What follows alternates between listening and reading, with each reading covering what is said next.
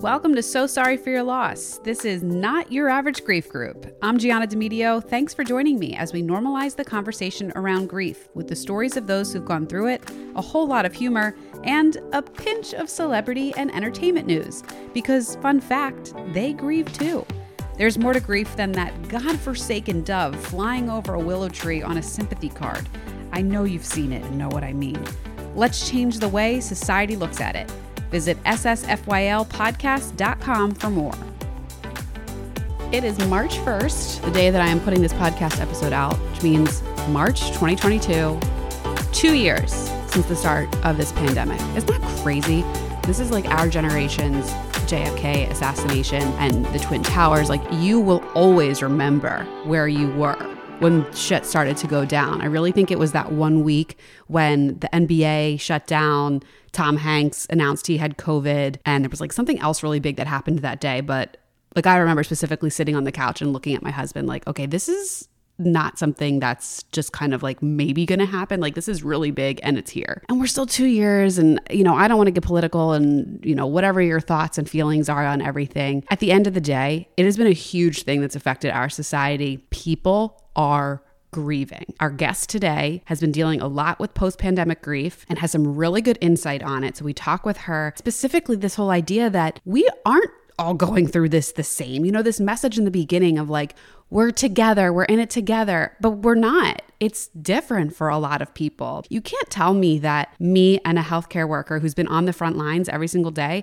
has the same experience. I just, we don't. Kimberly Pittman Schultz talks about how you can re-enter the world when your heart is still really hurting. Oh man, she's been through it. Her grief started really early on in her life when she was saved from a fire at the age of three years old that took the lives of her two other sisters. Tragic, tragic story. She has basically been working on grief her entire life. So she is a best-selling author that came out with a book called Grieving Us, a field guide for living with loss without losing yourself. So important. I mean, if you're listening to this, you're probably trying to get a sense of self back because you know how much grief can take from you. She has a whole set on grieving mindfully, coming back to your senses, creating new life patterns for yourself after loss, how giving and being generous and philanthropic is actually something that can be a Band-Aid to your loss. She has a great take on that. And this whole sense of like being an avatar and how she's lived her life for the others that she's lost along the way. Mm, there might be some cons to that. So we talk about that as well. She's an award-winning poet. She's an author. She writes, she teaches, she speaks. Everything about death, she's done it. She's so incredibly positive. And I said it in the interview, she was like a ray of light. So head over to my social where you can see the videos of her to actually see what I mean. Her smile was just beaming from the video screen. It's at So Sorry with Gianna. And while you're there, check out some of my other content. D M me, is there anything specific you want to see? I love hearing from you guys. So go check it out and enjoy this week's episode with Kimberly Pittman Schultz.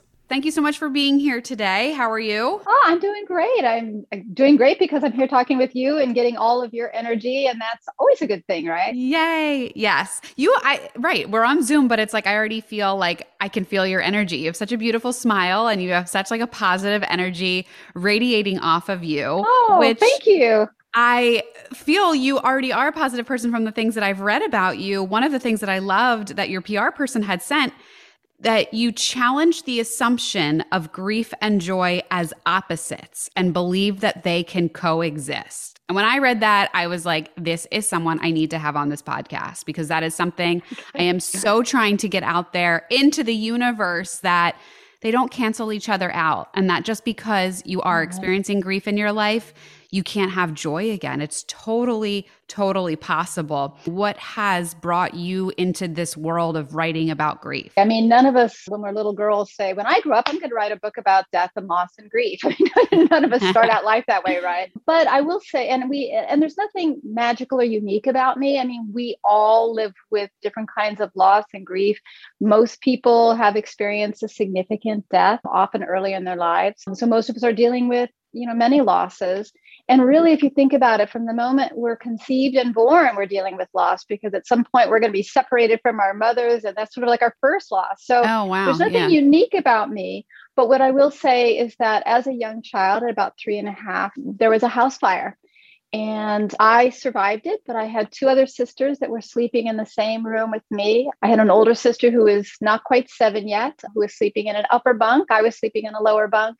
And then uh, a little sister, and it was her second birthday, actually. And they did not survive that fire. I lost two sisters sleeping in the same room with me. My oh father my gosh. punched his hand through the window where we're waiting for the fire department to show up.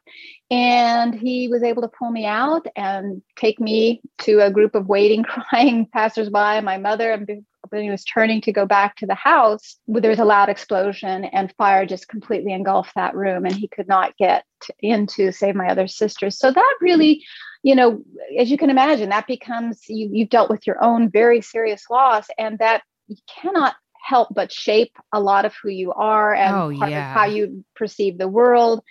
And in my case, my mother, and I would only learn much later, it wasn't until I was thirty that I really understood, learned how the fire started. But my mother, as you can imagine, any parent losing children in such a, you know, in any way, any way, shape or form, but in a fire like that where you survive and your kids don't, that's a pretty hard thing to bear during life. And she was never really able to talk about it, which meant I wasn't able to talk about it. So as a mm-hmm. little kid, I was trying to figure out death and grief and what was going on with me without really any intervention or wow. counseling or the ability yeah. to sit down with my parents or and others and talk. And then much, much later, actually, I would say the other big losses are when my mother passed away. Two weeks before she died of lung cancer, my friend and next door neighbor, Ruth, committed suicide. And she mm. did it, unfortunately, under the tree. I did not witness this, thank God, but under the tree that my kitchen window looked out upon, so that every time I looked out that window after oh, that, wow. it was yeah. pretty hard, you know. And uh, I used to have a habit of going out and saying goodnight to the night every night. And that night I hadn't done that. And so you go through, as you can, as I'm sure you've heard, and some of the people you've interviewed, you go through this whole rigmarole of I could, I should, I wish I had. What if I'd been out on the deck that night? Could I have seen her? Would I have stopped her? All that. So that led to a two-year period of grief that I came to call lost limbo, where I just really was stuck and had to find my way out. Wow. So that's, you know, that's, those are the two big, I mean, obviously we've had other losses along the way. I'm sure, an animal sure. person. So animal losses have been difficult for me, but those, those were the big ones. Yeah. The significant ones that really shape the experience. I, I totally understand what you mean. Like, of course, you know, everybody has losses along the way, but there are the ones that are really transformative into what your journey through life ends up being. First of all, I mean, I want to extend my condolences. I mean, th- those are some very tragic occasions that have happened amongst your family and amongst your friends. And I'm sure you get asked this all the time. Was there some type of survivor's guilt that you had to fight through in your years after that? I think there was. I mean, as a little kid, you don't quite know what to make out of it. The day of the fire, I had broken my older sister's crayon. And I remember as a, having this ideology, and it wasn't even words, it's just, you know, it's like prelingual in a way, you know, thinking like maybe she wasn't coming back because I broke her crayon, you know, and mm. that kind of thing. So you have, you know, kids pro- don't quite know how to process it, yeah. right? And literally as a time I was, you know, pounding on the window, I could see people outside, and before my father was able to punch through and get me, underneath the bed was actually that broken red crayon. So that kind of really stuck with me for a very, I mean, into this day, you know, decades later, the, mm-hmm. this crayon. So you, you know, you do those kinds of things as a kid. And then I would say you do get to a survivor's grief. You do get to like, why me? Yeah. And then you get to this, uh, you know, for me, it, I turned that into a positive, and, and, and I didn't really have a word for it until I started trying to recover from the loss of my mother and my friend. And, you know, I called it becoming an avatar, where I began to say, okay, their lives were taken so young, but I have these eyes, I have these ears, and I'm going to show them the world through me. And mm-hmm. so I tried to turn that survivor guilt into I'm living for them as well as for me. Now that's a danger too, because I, at one point I ended up being a workaholic, and, you know, and then I would beat myself up if I didn't do something well, because, right. you know, I'm living for all these people, right? Yeah. So you can take it to an extreme.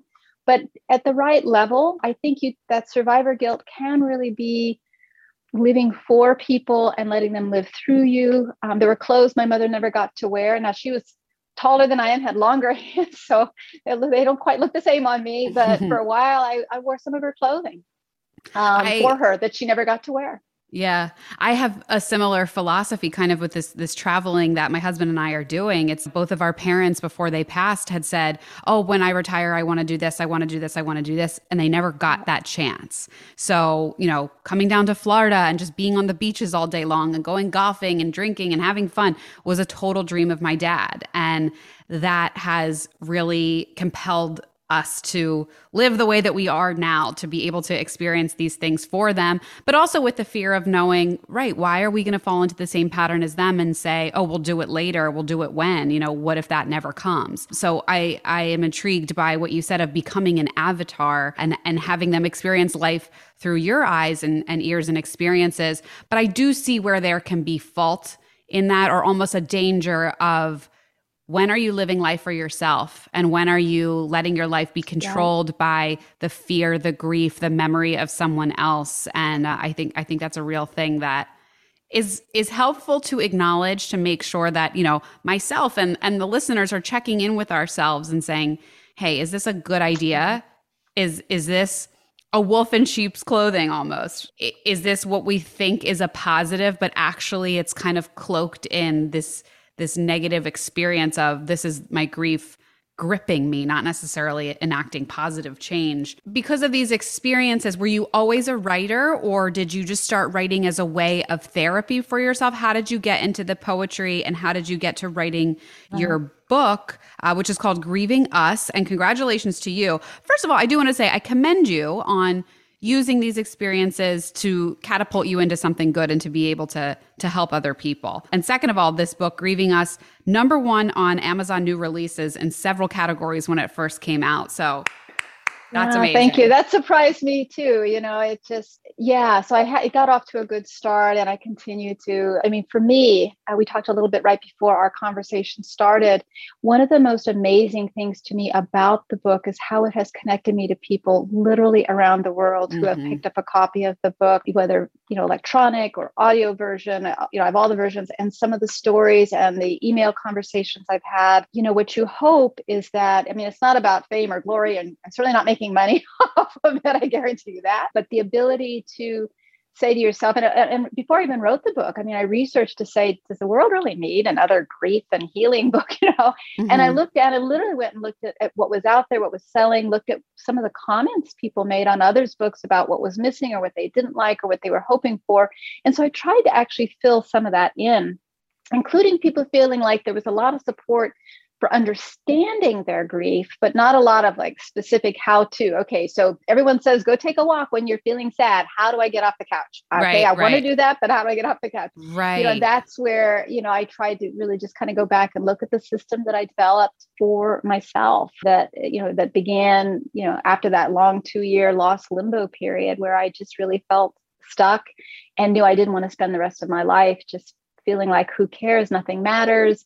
Um, so much of my life had just come to a stop. I was just going through the motions. And mm-hmm. I know life, you know, whatever we believe in the afterlife, the only thing we know for sure about this one and this life and this body and this time is it's a once in a lifetime thing, right? Yeah. So I didn't want to, and particularly because people had lost their lives, people that I loved, people that I don't know that have lost their lives at very young ages, at, at you know, it seems all, it seemed almost wasteful to me to not want to live more fully. Mm-hmm. Uh, and like you say, that's, a, that's all of these things are a balancing act yeah. because taken to extremes, they can, they can be wolves in sheep's clothing. You can be, you know, setting yourself up for more harm, but t- taking in the right, you know, everybody has to figure this out for themselves, right? That's one thing you say all the time. That's so true. Everybody grieves differently. Everybody finds their own way. Something that'll set you off won't set me off. And so we have to find our path, our own path that works for us. Right. And it takes a little bit of time to get there.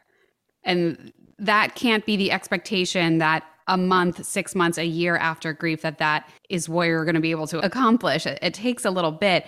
I'm, I know the book is filled with so many great pieces of advice for how to, to get to that stage of your life, to feel a little bit more comfortable in your grief and make sure you're mm-hmm. making the right decisions. But give us a teaser. What is one of the best pieces of advice you could give to somebody who is in that feeling stuck phase? Well, I think for me, what I had to do, and it happened completely by accident, so I encourage people to try to do it on purpose. And then I discovered you could do it on purpose. And that is you know, you can't, my, my sense is sometimes the world wants you to go from, okay, it's a year and a day. You okay now? You know, yeah. Just like you were saying, it doesn't work that way. But sometimes we sort of want it to all go away. Like just, we just want to feel better again. And it doesn't necessarily work that way. It's in fits and spurts. It's a two steps forward, three steps back, and, and seven steps sideways. So my first piece of advice is to look at first, just trying to take small breaks from grief. You know, not focus on, I want this all behind me, because mm-hmm. grief actually serves a purpose. As you know, it's part of helping us take the love that we have for someone and find a place for it in our life, to find a new way to take that person forward. I don't believe yes. grief is forever. The loss is forever, but I don't think really grief has to be all the time, always forever. But I, I call it tidal, like the ocean. It will come and it will go over time. You know, years later, I can have a wave of grief just come over me with something that happened when I was three or yeah. thirty, you know, so the bit, so I would say one of the things that came to me was learning how to focus on just one of my senses. And it started, you know, I was trying to get away from this two year lost limbo, and, it, and it's what I call tiny come back to your senses rituals.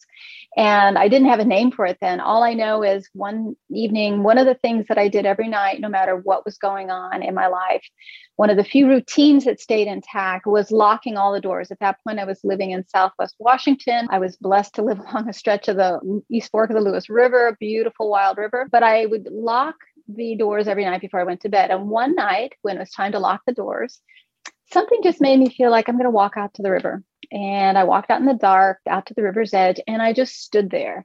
And I listened to the water flowing over the stones. I could hear birds sort of shifting in the roofs up in the trees. Sometimes the water coming through the rocks almost sounded like distant voices, but I realized it really was just the sound of the water and the way it interacted with, with the, the bank of the river and, and the rocks. And I just stood there. I mean, that's it. Just stood there and mm-hmm. did nothing but listen. And then as I was walking back to the house to lock the door and go to bed, I realized, oh my gosh, in that moment, I felt okay. Mm-hmm. I'm not saying great. I wasn't sprinting, you know, to the highest peaks of, you know, happiness. But you felt settled. But I had settled. taken a break. Yeah. Yes. I had taken a break from grief because I had simply paid attention to what my senses were bringing me without judgment, without a whole lot of thought. I was just simply being in that moment. And then I realized if I can do more of this, over time, I think I can begin to like, like stepping stones across a river, right? You can little by little start to step your way through the grief and have, my goal was to create longer and longer grief breaks. And that's where it started, was simply by picking a sense. In that case, it was listening and just, just paying attention to what's there and letting it enter you and being so absorbed with what's happening around you and curious that I took a little break. Now, it's not to say, you know, I didn't wake up crying the next day, right? But it was the start. Right. And it told me that it's possible. Getting better is possible. Yeah. And feeling no good when you're seriously grieving, you know, feeling okay is like fantastic. Even, you know, you might not oh, feel yeah. fantastic, but feeling okay is so much better than feeling awful. Right. You remember those little moments that you feel okay, because unfortunately they are so few and far between, but they're so profound when they do happen. Like that simplicity of just walking out to the water's edge and feeling nature for a moment and feeling settling is something now years later you are not going to ever forget because you remember that feeling. I love this thing that you're talking about with tidal, and it's so ironic, but like at the end of the day, is anything ironic? Is anything like coincidence anymore? You know, it's all, the universe is all tied in somehow. Synchronicity, yes. Yes. I just had this conversation with somebody earlier today. They had asked me how I was liking Florida. And I said, anywhere that I can be near water, which we are, I I just love it. I feel so comfortable. There is something so soothing to me to be near the water because I feel the rhythm of the waves is such a mirror of what I go through in my own grief that it's almost like I feel like I'm in an environment where I'm understood. So I had just had this conversation literally two hours ago, and here you are basically saying the same thing, that the title and the waves of your grief and everything. So it's nice. And I love being able to have conversations with people like this because it's like seeing that reflected in others and knowing like, okay, this thing that I'm thinking all about right. my grief, others are experiencing too, and others are feeling, and, and this is all, I'm on the right path and I'm okay. Well, that's why I think what you do, Gianna, and, and with this podcast and you know, what you do with your writing and your posting is so important with grief, because I think grief, even if every, like right now we're in sort of communal grief because we're recording this during, you know, what we hope is the beginning of the end of the pandemic, I know, we keep oh saying, right? But there's this sort of global grief, this sort of communal grief that's out there. And it's so, but it's, you're still isolating because we each experience it so differently. And mm-hmm. so the beauty and the power of what you're doing in having these kinds of conversations is it helps people feel a little alone. Like, oh my gosh, I'm not the only one. I'm yeah. not the only one. And there is something about, and frankly, there's nothing wrong with being the only one, but yeah. it's human nature to just want to know, okay, this is, This okay, others are having this. I'm okay. Mm-hmm. You know, I might not be okay, but I'm okay. Absolutely. Yeah. And thank you so much for the kind words. I, I really appreciate it. And that same thing, I mean, right back at you, I, the things that you're putting out there into the world are certainly helpful to everyone. You've, you've done some work too with, with post-pandemic grief is something that you are out there talking about a lot. As you said, like, where are we in this pandemic world? We hope we're towards the end of it, but at the end of the day, it's brought on this enormous amount of grief to the entire world, yeah. the, you know, society as a collective. And I see it as being a huge challenge, because when you are thrown into your own grief, your life changes. You're upside down. Life as you know it does no longer exist. Not to say that's always a negative thing. You know, we talk about it takes a little bit, but sometimes life can change in a positive way. Joy and grief can coexist. And you can get to a place where you feel that life has a different meaning than it may have had before. But now when you're you're battling a pandemic as well, it's like you're you're figuring out how to live life without your person. You're figuring out how to live life in this new world that we're we're living in. What are your thoughts on how this pandemic world is making it? Is it making it more difficult for grief? Is it making it easier for grief? Where, where are your thoughts on it? Yes, yes, no, no. Okay.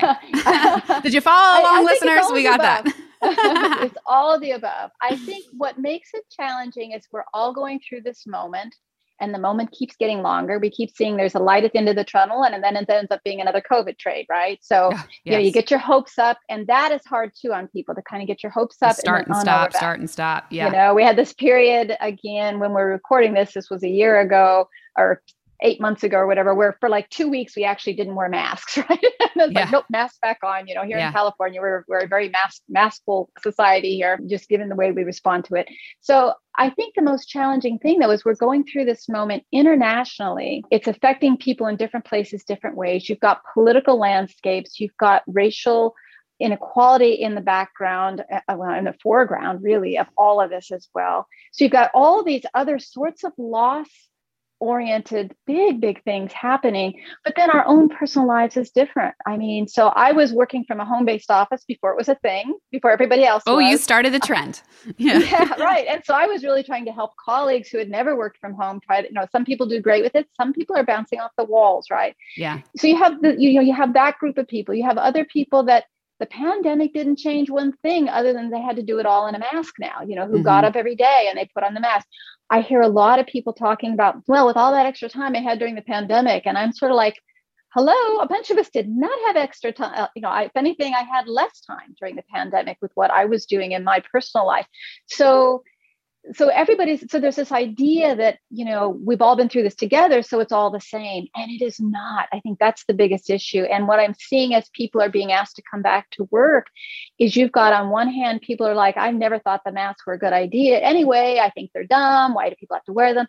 To other people feeling like, I, my child has autoimmune, or my, I'm, I've got mm-hmm. my grandmother living with me. And I'm sorry, I happen to think masks are really important. And I have some people that are just fighting at the bit to go back to work. And I know other people that are really honestly, honestly afraid. So I think that's where there's so much here. Even if you didn't lose someone, Gianna, to COVID, there, people did lose other people. Worse than socially distanced living in some regress has been the socially distanced dying that's happened during oh, this period where people couldn't be yeah. there with their loved ones. And to end your life, certainly in the care of good medical people, but at the same time, not with your people right mm-hmm. there. That's mm-hmm. hard. And that's forever. You can't fix that. That's unfixable. That's, that's a done thing. So So you have all of these things overlaying. And so for me, the big message is we need to give people some grace. We need to grant some grace here that everybody is in a different place. And people, some of the people, not just healthcare workers, but folks at the grocery store, the post yeah. office, the folks that come along and grab garbage who've had, you know, they have a lot of stuff that they've just gotten up and worked every day that's now are starting to pop up in their lives. They're starting to feel anywhere from resentment to grief that they didn't let themselves feel, you know. So I think that's the big message here is don't think if we said tomorrow the pandemic's over that we're all good now. You know, it's like any other kind of loss, right? Oh my gosh. Some are going to be okay and some are really not going to be okay for a long time. And our lives for many are radically changed and will be. Mm-hmm. Everybody lost something during this pandemic. We look at grief as if it's only the death of a person. And that's what I'm trying to put out there into the world, that that is not quite the case. You know, we you've talked about pets. We had an episode about pets recently. I did an episode about somebody who lost their job during the pandemic. People that live their sense of lose their sense of normalcy. People that lose their relationships, lose their routine. Everyone lost something, and really, that's like the death of a life that you had before, and that in itself is grief. And to complement what you were just saying, I feel like a lot of people are waking up and realizing, what the hell was I just going through? What am I currently going through? I am having a grief here. And I think that's still looked at as almost negative, or right. it's looked at as it's it's not valid for them to feel that way because, oh, but everybody in my family is healthy and everybody in my family is okay. It's not comparable to some of the other grief that people may have gone through. What do you have to feel griefy about, right? Yes. Yeah. Yes, right? But everyone is allowed to feel something. They're allowed to feel grief for whatever it is that they may have lost during this pandemic. And quite frankly, everyone lost something. Oh, absolutely. I mean, I think, you know, one of the things that I saw, and I work in philanthropy as well. So I work, do a lot of end of life planning, um, you know, oh, yes. helping people, let's touch on you know, that. Planned philanthropically as well as from an estate standpoint. And during some of the worst early pandemic when New York was hit so hard, and at one point, this is a real statistic at that time, it's gotten much better now, but at the time, about ninety-four percent of all people over sixty-five who were put on a ventilator died. Mm, I mean, it God. was like a death sentence. And so I had some older donors, charitable donors I had been working with who were like, I want something to put in my estate plan, but I don't want to do that. That's not, if I'm getting to that point, I don't want to be in some place where people are wearing suits and I don't have my family. And and so it opened up a whole, like, it like it had such an impact just in estate yeah. planning that people never thought about. And then you had all these young people that, you know, it's very easy when you're younger to like, okay, death is out there happening to somebody else, right? Yes. So it put our own mortality and that loss of security, safety. You know, if you remember the early part of the pandemic, you know, we didn't, we were afraid of our produce. You know what I mean? Oh my gosh, you know? Right? Yeah. You know, we were afraid of the everything. Mail was like a terrorist encroaching on your home. Yeah. Yeah. And so that's still there. You can't erase that. So we may have forgotten about it a little bit, but it's still kind of working back in your brain. It's working in your cells. It's working in your body. That idea that, you know, there's stuff out there we can't see or feel that can be dangerous. And some people can just navigate through that okay. And for other people, that was was and remains a huge aha moment. What was your role with the estate planning? I've been working with Michigan State University and their uh, charitable gift planning. So donors looking to, and I've worked with other charities too, international humanitarian work and done some end of life work with Compassion and Choices in the past, but currently with Michigan State. And so working with donors that want to include some kind of gift plan in their estate for some some cause, usually it's wanting to benefit students.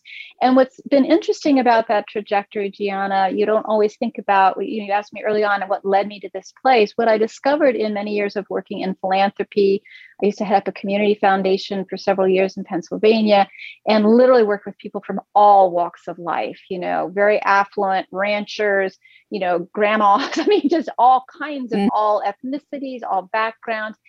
And so much of philanthropy ends up being motivated by loss. It's something that even in my own, in this field of philanthropy, people don't often pause to think about. And I'm not saying all philanthropy, but so often if someone is setting up a scholarship for a student or wanting to fund a research center or some humanitarian initiative, They're often doing it. I mean, I myself built a school in memory of my parents in Sierra Leone, which I eventually got to see, which was very cool.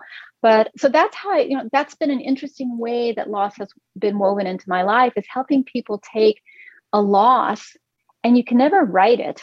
You know, often young people that are lost and people feeling like, okay, my, my child's not going to get to go to college, and say, I can fund somebody else's kids who yes. can't afford to go to go. Yes. So it's that idea of, of giving is such a therapeutic thing. It just is.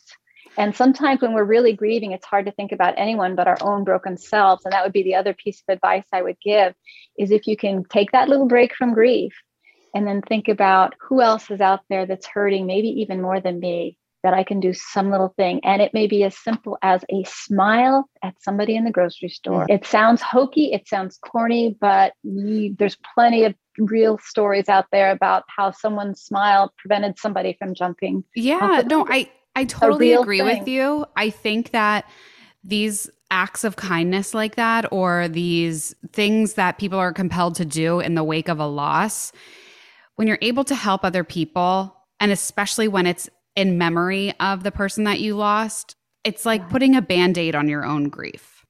When you're able to do something positive and say, you know, okay, this is what has come out of this, or let's make sure that something beneficial for somebody else. I'm happy that we touched on this topic, because I, I do encourage anyone that if there's, if you're struggling with, how can I find meaning? How can I move forward? What can I do to almost just like, oh, get that like angsty feeling out of right. myself? A really good right. way to exercise that is to look into doing something good in the person's name. And the estate planning and the donation and philanthropic uh, activities are, are certainly a great way to do that. I have had people say to me two things. A, well, I'm not rich and affluent. It's like, you don't need to be. Giving yeah. can be time. Giving can be to your local food bank. Giving can be, you know, just even within your family. There's many ways. It's when you're kind of stepping beyond your pain to try to just have a little positive influence on somebody else, because we're all connected. And when you are helping someone else, you really do feel good. Yeah. Uh, it's kind of like the tiny come back to your senses rituals. You don't have to be on a Florida beach or in a along a river in uh, Southwest Washington, or now I live in the Redwoods. You don't have to be, you can be walking in the middle of New York City and Manhattan, and you can find nature, whether that's in the iridescent colors of a pigeon's wings, whether it's looking for that flower coming up through the sidewalk, whether it's just, you know, human beings are the very, you know, one of the most populous animals on the planet. I mean, just seeing the humanity in a person, you know, just listening. I remember talking to a donor who said, well, I don't live any place natural. How can I have, how can I create a ritual to help me bring me back to my senses?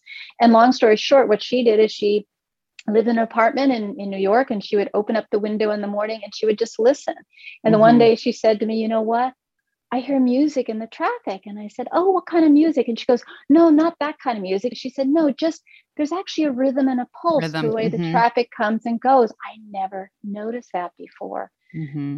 That's powerful. For her, that was powerful. And she got to where she looked forward to getting up in the morning. This for a person that didn't want to get out of bed. So oh. something that simple is powerful. Absolutely. That is so beautiful. And I, I, you are just like a little ray of light. I love this. You well, thank are you. so positive and so wonderful. Thank you so much for sharing everything today. A question that I would like to end with is, if your book was to get picked up and someone was going to make a movie of the experiences that you had been through and your perspective on loss and grief, who would play you? Well, I've got to say, I am such a Meryl Streep fan. Ooh. You know, if I could talk Meryl into to doing that, you know, that would that would be pretty awesome. She is fabulous. I don't know why, and I wonder if you've heard this before, but you're giving me Diane Keaton vibes. Oh, okay. I should have a hat on for that. Yes, right. Yeah. She always has, she always has those little hats on. Um, Diane, I, you know what? I would happily. Gianna, I would happily and gladly take Diane Keaton any day. I was uh, actually thinking of Gilda Radner at one point, because I thought, well, you didn't say the actress had to be alive, right? There you go. And yeah. So uh, Gilda Radner, I think, could have a lot of fun. She would she would make this really a lot of fun. Yes. Maybe all three of them. Maybe they could play different phases of your life. Oh, that would work really well. Yeah. Actually, that's a good, maybe I should, that would be an interesting practice for me to try, is to try living different, like at times picking a part of the day and looking through Gilda eyes, looking through Merrill eyes, yes. looking through Diane eyes, and just see how it changes uh, my day. That's, I think yes. that that's a new practice I'll take up in ritual. There we go.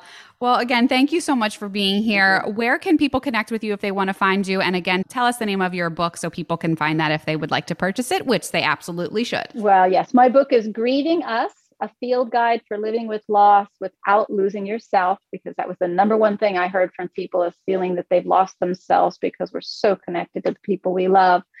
And you can find it anywhere that books are sold. I mean, Amazon sells something like seventy-two percent of books on the globe. So I have all the formats, audio and ebook and that kind of thing. And then any place, I would encourage you to go to your local bookseller and say, would you please order that and support your local bookseller, because they are awesome, awesome people. Wonderful. All right. Well, great to connect with you. Keep doing what you're doing out there, spreading positivity. And again, thank you so much. Thank you. And thank you for all you do, Gianna. This has been a wonderful conversation. And I, I think these conversations that you're having with such a diverse group of people are really making a difference, because we're all dealing with grief and we always will be. It's one of those things yeah. that's not solvable. It's part of being human. Yeah, absolutely. All right. Thank you.